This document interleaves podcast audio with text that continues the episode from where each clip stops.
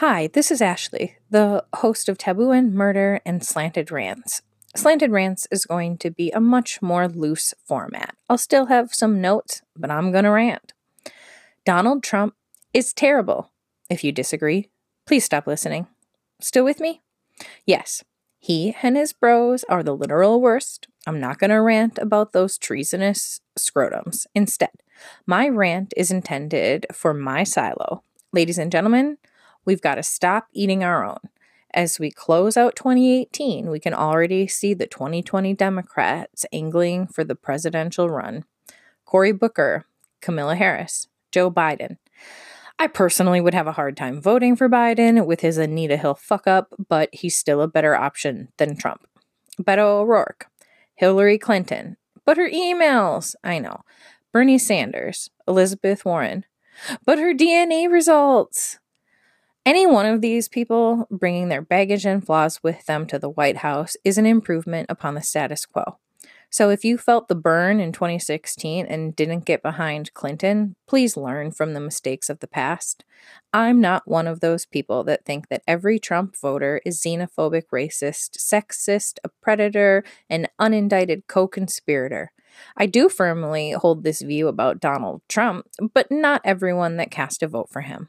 That said, there's a large enough, engaged enough, enraged enough base that Donald Trump winning as an incumbent is a lot more terrifying than it should be, all things considered. So, we can't eat our own. As a Minnesota resident, I'd say look at the recent Minneapolis mayoral race. There were dozens of candidates vying for a vacant seat, and we maintain civility. It can be done. So, other than not fucking up the presidential election again, I have two points to rant about today. Nancy Pelosi as Speaker. I'm going to read an article by Sarah Wood, came out November 15th of 2018, so not long after the election, of course. If there's one person who loves all of this democratic infighting surrounding who should be the next Speaker of the House, it's Donald Trump. If we're tearing down our own, that's less rage tweeting he feels compelled to do at 3 a.m. Good one, Sarah. Let's just say it's more than concerning that there are Democrats who look at Nancy Pelosi and see anything other than the champion we need right now fighting on our behalf and for the nation as a whole. Pelosi is a, is smart as a whip, and that is the correct term because she can whip a vote count into shape faster than you can say blue wave. She not only knows what she's doing, she does it in a way that makes people fight with her and then votes snowball in. To be blunt, she gets the job done. I'll be more blunt, Sarah. She gets shit done. And she's definitely a person you want fighting in your corner. Republicans have been demonizing Pelosi not only because she's a woman, but because she's a woman who gets it done. And that's a combination that keeps the predominantly white male population of the House Republicans up at night in their Coke sponsored onesies. What has Pelosi done? So glad you asked. Let's take a look at her outstanding lists of legislative, accomplishments from the last time she was Speaker. So, Nancy Pelosi has passed the Affordable Care Act, better known as Obamacare. And funny enough, a lot of um, like Republicans, they hate Obamacare, but the Affordable Care Act, they love the ACA. So, um, better known as Obamacare with the public option, the option was eventually taken out of the Republican compromise, uh, the Heritage Foundation mandate. Um, yeah, the one that they hate, blah, blah, blah. So, um, no more uh, fine or tax. Dodd Frank. The Wall Street reform was passed as a response to the recession of 2008 with hope that a financial crisis like that will never happen again and in hopes that banks will never become too big to fail. Sarah, taking a break from you here. I'm a realtor. I work with uh, lenders all of the time. It's not a matter of um, if, it's just a matter of when. Regulations are being peeled back all the time. So the Lilly Ledbetter Fair Pay, um, this act sought to make sure women receive equal pay um, for equal work. Yeah, still a lot to grow on there, saying with the benefit of being a white woman and not a person of color. Economic Stimulus Act of 2008 passed to lessen the blow of a recession and boost the economy away from a financial freefall. The American Recovery and Reinvestment Act of 2009 put $787 billion into the economy in hope of blunting the effect of the recession. The repeal of Don't Ask, Don't Tell, which allowed LGBTQ individuals in our military to serve openly without consequence. In the 111th uh, Congress, she also passed the credit card reform. The Credit Card Holders Bill of Rights issued new regulations on card companies demanding that they increase transparency.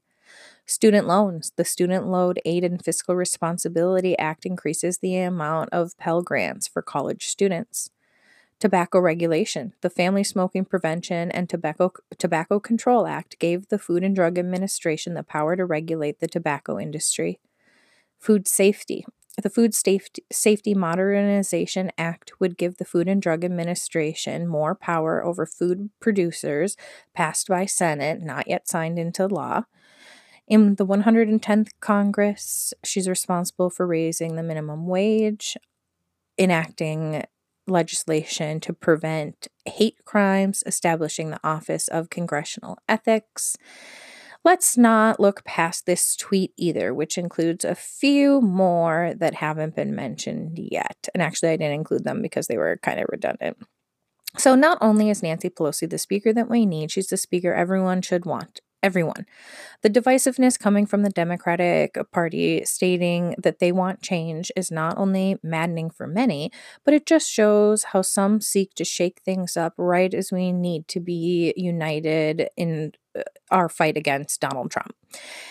And seeing as the House is the only body of government able to hold him accountable at the moment, we need someone with a record of getting the job done. That person, without a doubt, is Paul Ryan. is Nancy Pelosi. I hate Paul Ryan. I'm so glad to see him go. He's going to fucking run for Senate. I don't think he'll leap for a presidential bid. I could see him being a VP on a ticket, but he's going to run for the Senate because he's a piece of shit and pieces of shit just can't go away. So, why not Nancy Pelosi? The most compelling or just repeated reason is that she's disliked by the right and Trump immensely. Who gives a fuck? I'm going to guess not Nancy. Political party affiliation aside, she's the best speaker I've seen in my 33 years on planet Earth. She has the pulse of the party. She knows what votes she has at any time. I think that the party needs to go back to the big tent, which means bringing younger, more junior members of the party into leadership roles. I think signals already show that that's what Nancy Pelosi knows needs to happen, and I think she's going to roll with it. I'm hoping anyway. Giving you the benefit of the doubt, girl. Hillary Clinton was the victim of 30 years of sexism, and in my opinion, that played a large part in her presidential loss. Let's not make the same kinds of mistakes again, whether we're talking about the speaker or our 2020 primary. I don't want to be an alarmist, but if we don't change strategy in a big way, the incumbent has a strong chance to win re election. Sweet baby Jesus, help us if that is the case.